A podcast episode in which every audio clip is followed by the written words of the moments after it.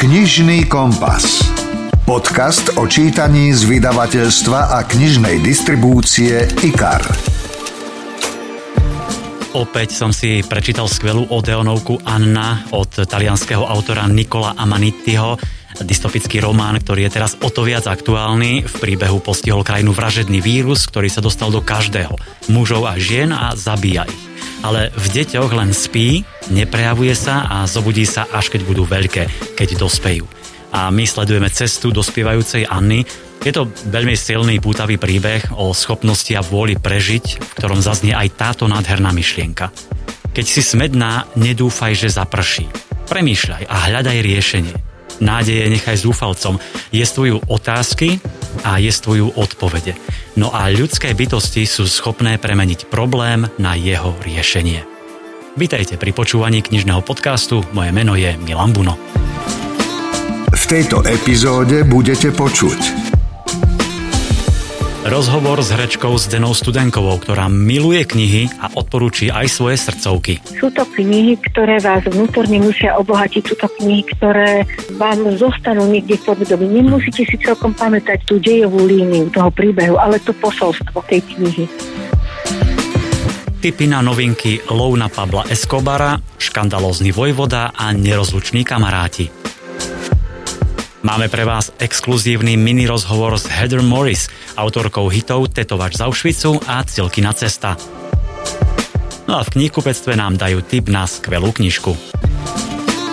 Rozhovor zo zákulisia kníh herečka, televízna, filmová, muzikálová, tiež autorka alebo spoluautorka knižiek a najmä milovnička čítania. Zdena Studenková. Dobrý deň, zdravím vás. Dobrý deň, prajem a ja zdravím vás. Ja keď som si e, pozrel vašu filmografiu, to je obdivuhodný zoznam filmov od niekedy roku 1974, myslím, že motív pro vraždu až po súčasnosť. Klobúk dolu, ale o tých mm. filmoch sa nebudeme rozprávať, skôr o knihách, pretože ja viem, že knihy milujete. Áno, ja milujem knihy a musím povedať, že napriek tomu, že som nikdy od malička nebala byť kým vedená k tomu, aby som milovala knihy, asi je to tým, že som trošku predurčená bola na tú umeleckú dráhu, tak ma vždy zaujímali príbehy. A okrem toho som trošku človek, ktorý ako piští po poznaní, hmm. takže pre mňa sú knihy zdrojom poznania a dodnes mám rada a milujem niektoré témy, špeciálne napríklad obdobie druhej svetovej vojny, pretože to je na, naša nedávna minulosť a špeciálne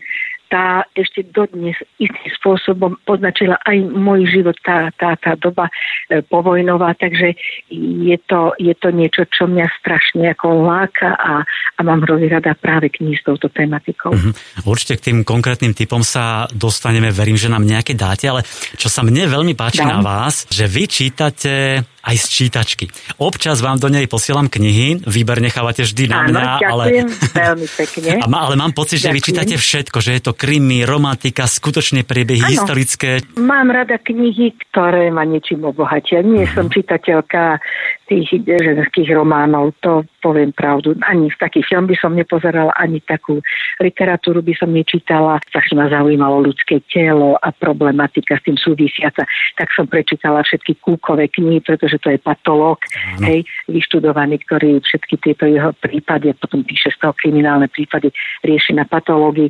Takže e, mám pocit, že ma to trošku aj v niečom obohacuje a zároveň je to pútavé a dozviem sa niečo z toho prostredia. Potom rada Gríšema a Kriktna. Mám rada historické knihy, ale najviac zo všetkého, ako vravím, mám rada tú problematiku druhej svetovej vojny, keď je ešte spracovaná takým úžasným spôsobom, že prerozpráva nejaký príbeh, lebo dejiny, ak má človek poznať, tak to nie je zmožka faktov. Je to najlepšie spoznať cez nejaký osobný príbeh. A to, to sa mi na tom strašne páči mm-hmm. a to mám rada keď počúvam, ako rozprávate, tak vlastne nečítate určite nejakú tú mágiu, fantasy, tie uletené veci, ale skôr zasadené do nejakej problematiky. Nie, nie. Úplne ste perfektne no, uláhodili aj mne. John Grisham je úžasný autor právnických thrillerov, Robin Cook medicínskych. Áno. Ale keď sme hovorili o tých čítačkách, niektorým ľuďom prekáža, že nedržia v ruke tú skutočnú knihu, že nemôžu v nej listovať, necítia aj vôňu. Vám to nechýba? No viete, čo poviem pravdu.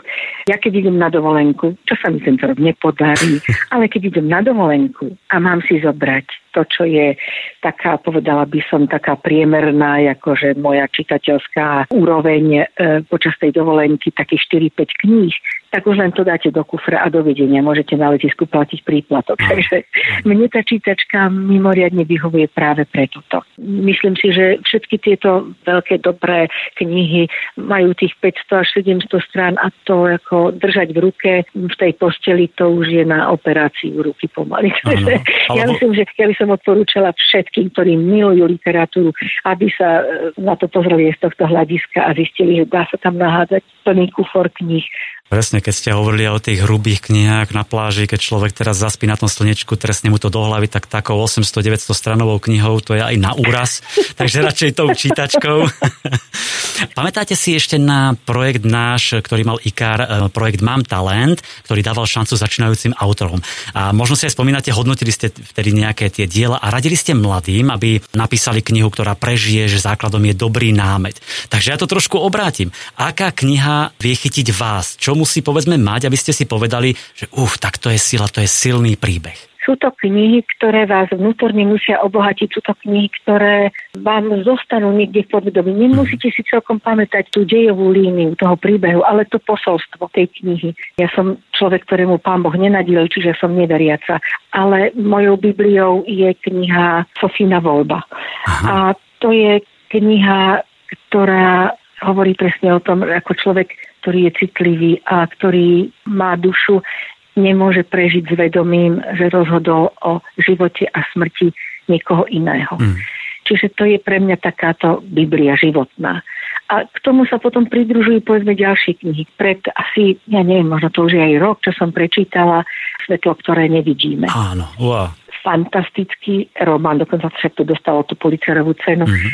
A je to zasa film prerozprávaný cez dve deti počas počas vojny a, a počas, počas toho, ako sa tí deti stretli, ako jeden chlapček vychádzal vlastne z toho nemeckého prostredia dievčat, ktoré bolo z Francúzska, ktoré bolo slepé a ako na osude týchto dvoch detí bol prerozprávaný ten hrozný, krutý príbeh vojny, tak to sú veci, ktoré mňa hlboko poznamenávajú a myslím si, že dokonca niektoré takéto knihy by mali patriť k takej povinnej čitateľskej výbave, hmm. povedzme maturantov. Tak by som možno rada spomenula, teraz som si prečítala Pomalované vtáča od Kosinského. Hmm Radi sa to k najkontroverznejším knihám 20. storočia, že aj je to znovu kniha, ktorá hovorí o židovskom chlapcovi, ktorý sa dostane v dobrej snahe rodičov, ktorí ho chcú ubrániť pred koncentračným táborom, tak tohto židovského chlapca pošlu niekde.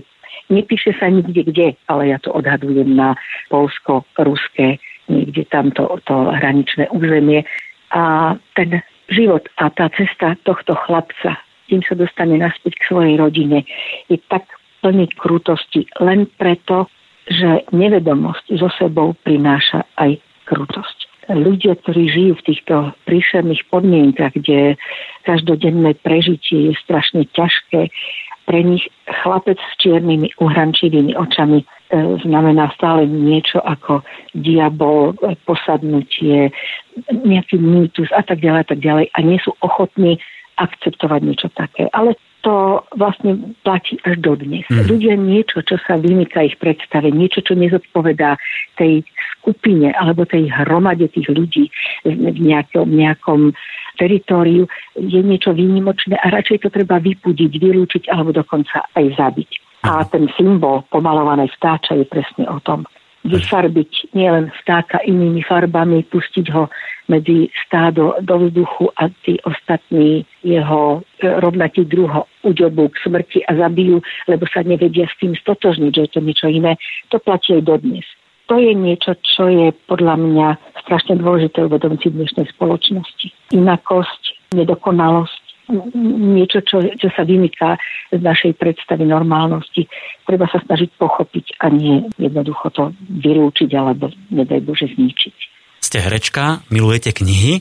Keby teraz pred vás dali knihu a sfilmovanú verziu tej knihy, čo by ste si vybrali? No pochopiteľne knihu. Ešte sa zase vrátim k môjmu milovanému autorovi a to je Tom Rob Smith, uh-huh. ktorý napísal Dieťa 44, potom Tajný prejav, potom Agent 6 chlapec, ktorý mal 29 rokov, keď napísal Dieťa 44, ale s takou hlbokou znalosťou problematiky toho obdobia stalinizmu v Rusku a tak ďalej. Inšpirovalo ho samozrejme to pozadie tých čikatilovových vražd, ktoré boli v Rusku. Celé to vychádzalo z tej strašidelnej situácie, tej chudoby ešte v 30 rokoch pred začiatkom vojny, tá, ako pravím, nevedomosť, hlúposť, taký ten folklór dedinský, kde sa verilo na Ježiba Bystridy, urieknutia a podobne a hlad bol jediným určujúcim faktorom v konaní ľudí ako prežiť za každú cenu a zjesť dokonca aj nejakého slabého jedinca spomedzi ľudskej rasy. To sú strašné veci. A teraz tento Tom Rob Smith napísal túto uchvatnú knihu, mal 29 rokov. Čiže ešte stále je tu nádej, že aj mladí ľudia e, sú schopní rozmýšľať a riešiť tieto témy nie len povrchne prechádzať cez nejaké údaje.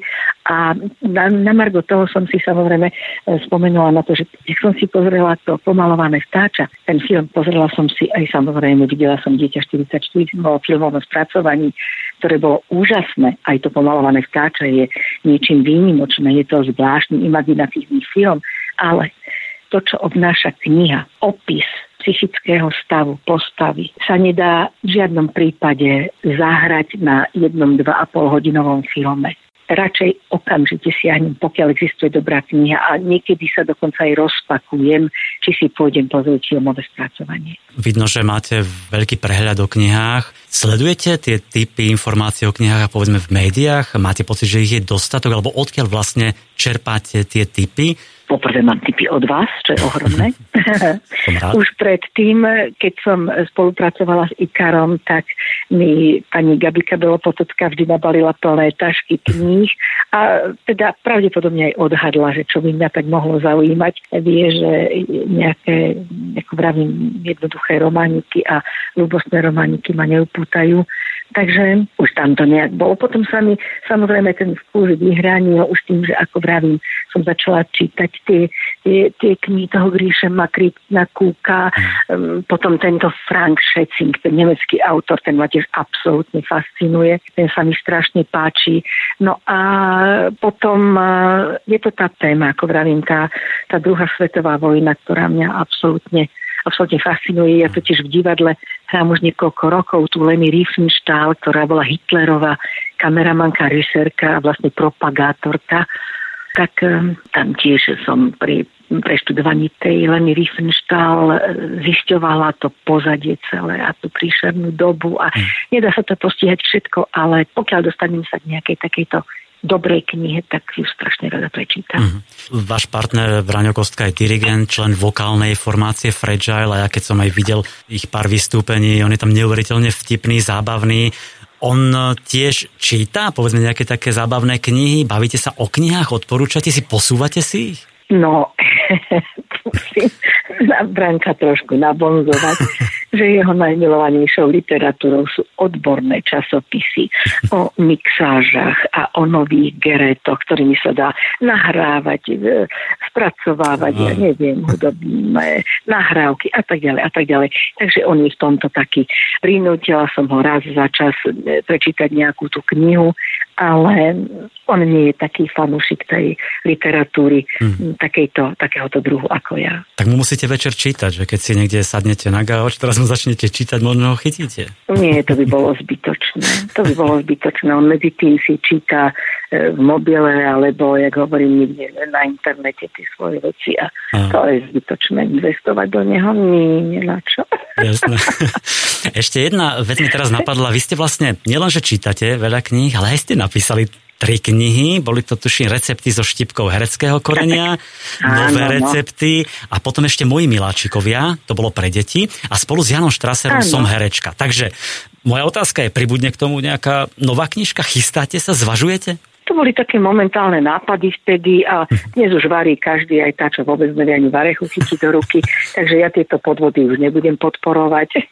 ja vám poviem, ja to strašne akože nemá, pretože keď som robila autogramiádu e, prvej knižky, tak jak stali tam nejaké dámy a pýtali si podpisy, tak tá jedna e, mi dala podpísať knižka, potom ma spýtala, vy to aj viete navariť? A strašne sa ma to dotklo. Ale ja chápem, z čoho to vychádza, lebo potom bolo také obdobie, že všetky herečky začali vydávať knižky, potom moderátorky ranných správ začali vydávať a piekli a ja neviem čo. A pritom, jak hovorím, niektoré z nich nevedia pomaly ani rozlíšiť, čo je vajco. A tak, tak to už nie, to som skončila. No a tie rozhovory s Jankom Štraserom boli také, povedala by som, moje veľké interview s niekým, ako je Janko Štraser, ktorého si veľmi vážim, a kde som vedela, že prerozprávam veci a Janko ich spracuje tak ako človek, ktorý sa zaoberá literatúrou a prekladmi a nebude to nejaké hlúpe interviu pre bulvárny časopis. A bola to taká dobrá podpískarta svojho času. No a to je tak všetko. A ešte jedna vec mi napadla. Teraz, keď som sem išiel do štúdia, vy máte o pár dní narodeniny, tak ja verím, že medzi tými darčekmi bude aj nejaká kniha. No ja pevne verím, že mi pošlete nie jednu. Do čítačky, ale Bránko by mal tiež kúpiť nejakú zaujímavú, nie? Či on len tie časopisy odborné? On by to nevedel vybrať. Ale Bránko, zase musím povedať, ja mám strašne rada uh, knižky Jamieho Olivera, uh-huh. kuchárske knihy, alebo Nigel Lawson, tak pár knížiek mi, keď vyjde vždy nejaký nový Jamie Oliver, tak Branko mi to kúpi a väčšinou je tam venovanie, aby si sa už konečne naučila variť. Dobre, tak ja, tak ja sa s ním dohodnem, on vám nejakého možno Jamieho Olivera a ja vám zase naplním čítačku nejakými novinkami a silnými dobrými príbehmi. To bola Zdena Studenková, herečka, milovnička dobrých kníh, ktoré číta v tom klasickom papieri, ale aj na čítačke. Tak nech vás čítanie aj naďalej tak baví a želám veľa skvelých príbehov a ďakujem za rozhovor. A ja ďakujem veľmi pekne a ďakujem Ikaru za to, že je, za to, že vydáva knižky, pretože knižky musia pokračovať jednoducho. Je to ľudské vedomie, v nejakej podobe ľudské skúsenosti, ľudské ambície, túžby a to nám najviac naplňajú podľa mňa knihy. Počúvate podcast Knižný kompas. Umberto Eco, talianský spisovateľ, autor bestselleru Meno rúže, to vyjadril veľmi vystižne, trefne a v podstate iba tromi slovami. Žijeme pre knihy. Ak to vystihuje aj vaše rozpoloženie, máme pre vás tri knižné typy. IKAR. Čítanie pre celú rodinu. Najznámejší drogový barón, prezývaný kráľ kokainu – Pablo Escobar. Toto je on. La ideología principal de nuestro movimiento es civismo, nacionalismo, programas sociales, ecológicos y deportivos. Escobar tvrdí, že hlavnou ideológiou ich hnutia je verejný občianský duch, nacionalizmus, sociálne programy, otázky životného prostredia a tiež šport. Pablo Escobar stále priťahuje spisovateľov aj filmových tvorcov a práve tento týždeň vyšiel strhujúci príbeh dvoch agentov, ktorí boli pridelení ku kolumbijsko-americkému pátraciemu oddielu. Ten mal skoncovať s Escobarovou hrôzovládou. Práve tento ich príbeh môžete poznať prostredníctvom seriálu spoločnosti Netflix Narcos. Prvýkrát však prehovorili osobne a v knihe Lov na Pabla Escobara rozprávajú skutočný príbeh o tom, ako sa podielali na stíhaní najhľadanejšieho zločinca na svete.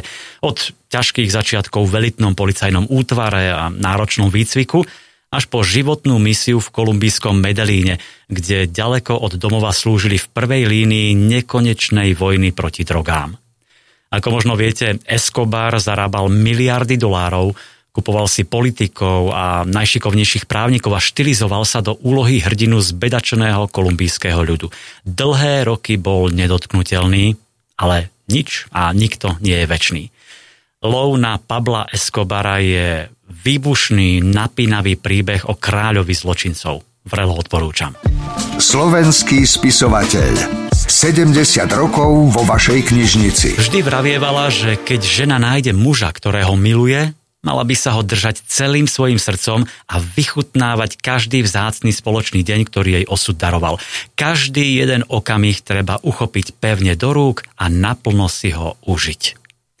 To je krátky úryvok z historickej romance Škandalózny vojvoda od populárnej Gailen Foley.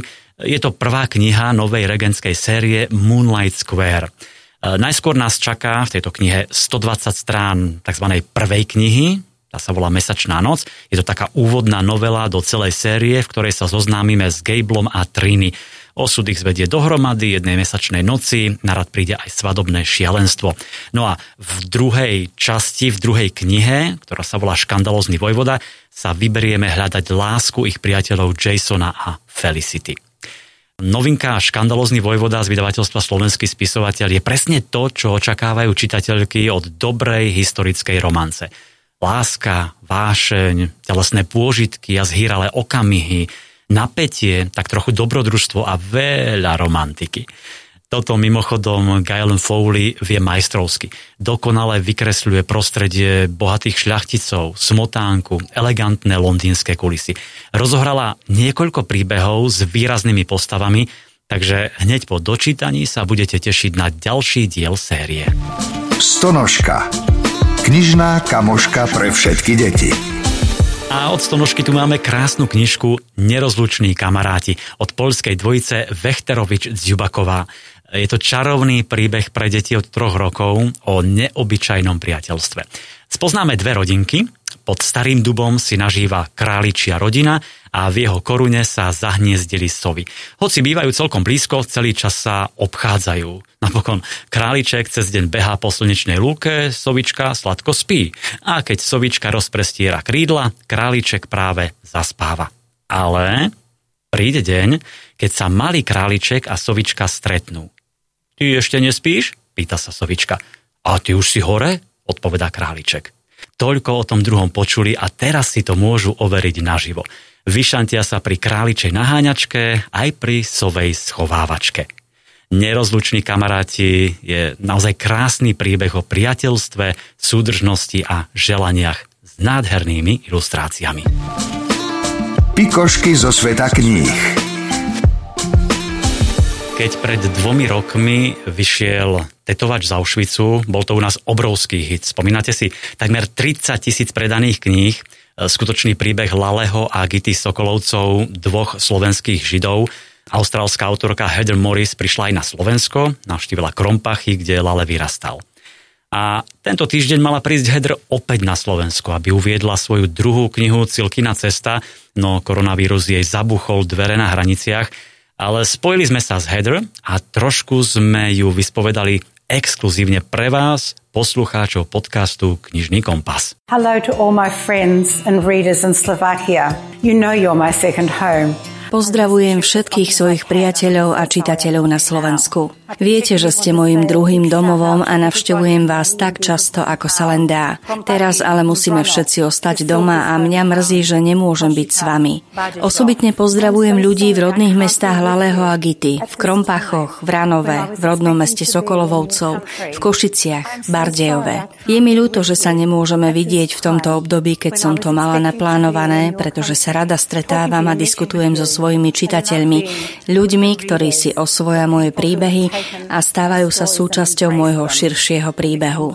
Ďakujem za vašu podporu, ktorú som cítila pri knihe Tetovať z Auschwitzu. Thank you for your support for the tattooist of Auschwitz. No a po knihe Tetovač z Auschwitzu vyšla v marci v Slovenčine druhá kniha s názvom Cielkina cesta. A young 16-year-old girl taken from her home in Slovakia to Auschwitz in April 1942. V apríli 1942 deportovali mladé 16-ročné dievča z jej domova na Slovensku do koncentračného tábora vo Svienčime. A v roku 1945 ju opäť odviezli do Gulagu na Sibíri. Cilkina cesta je príbeh o tejto mladej dievčine, o jej schopnosti prežiť a o jej odvahe. Je tiež o nádeji, ktorú teraz dúfam prinesie aj nám všetkým najmä v čase, keď všetci prežívame tú istú pandémiu a tú istú krízu. Dúfam, že Cilkin príbeh si osvojíte rovnako ako ten predošlý s Lalem Agitou. Som naozaj poctená, že som ho mohla porozprávať. Ďakujem vydavateľom a tiež prekladateľom, ktorí pracovali na knihe a umožnili, aby môj príbeh zaznel aj u vás, vo vašej krajine. Vďaka. Ostaňte zdraví a samozrejme, ste doma, tak čítajte. Želám vám všetko dobré. Thank you again. Everybody stay safe. And of course, you get to read. You're at home. Of course you're at home. All my best. Čo z Ikaru letí v knihkupectvách? Na východe Slovenska, priamo v Kešmarku, nájdete skvelé knihkupectvo Alterego. presnejšie na Hviezdoslavovej ulici a Marek Uhrin mi dal do pozornosti autora, ktorý bol dokonca na návšteve Slovenska a v Slovenčine mu vyšli aj dve knihy. Mark Galeotti. Tá prvá kniha, Vory, ruská supermafia, vyšla v Lani v júni a potom v decembri knižka, ktorá, musím priznať, oslovila aj mňa. Útla nejakých 170 strán, ale výborné čítanie. Západ sa v Putinovi míli. To tvrdí Mark Galeotti vo svojej knihe Musíme si pohovoriť o Putinovi. Vyvracia v nej domnenku, že je to geniálny stratég, ktorý sa rád prezentuje ako dobrodruh, neohrozene sa potulujúci sibírskou prírodou. Autor, bývalý poradca britského ministerstva zahraničných vecí, výskumník Ústavu medzinárodných vzťahov, strávil mnoho rokov v Rusku a má bohaté skúsenosti, ktoré zúročil v tejto knihe. Ako sám píše v úvode, nepíše akademickú prácu, ale skôr čítavú reportáž. Vykresluje Putina ako človeka tajných služieb, z ktorých zišiel, ktorý žije izolovaný, unavený a možno aj znudený. Je v pasci, píše Galeoty. A nastoluje otázku, čo príde po ňom. Knižný kompas. Podcast o čítaní z vydavateľstva a knižnej distribúcie IKAR.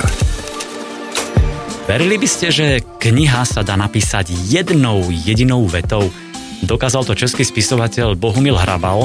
Jeho novela Taneční hodiny pro starší a pokročilé z roku 1964 má takmer 100 strán a tvorí ju jediná veta – Príbeh je vlastne monológom strica Pepina a je to perfektná ukážka surrealizmu v Česku. Novela sa dočkala polmiliónového nákladu. Takže v literatúre je všetko možné a myslím, že to nás na nej baví však. Tak verím, že sa vám aj tento podcast páčil. Dozvedeli ste sa všeličo nové a zaujímavé. O týždeň vo štvrtok vyjde nová epizóda, tak si nastavte vo svojej apke odber podcastov Knižný kompas. Moje meno je Milan Buno a želám príjemné chvíle s dobrými knihami. Ahojte. Knižný kompas. Podcast o čítaní z vydavateľstva a knižnej distribúcie IKAR.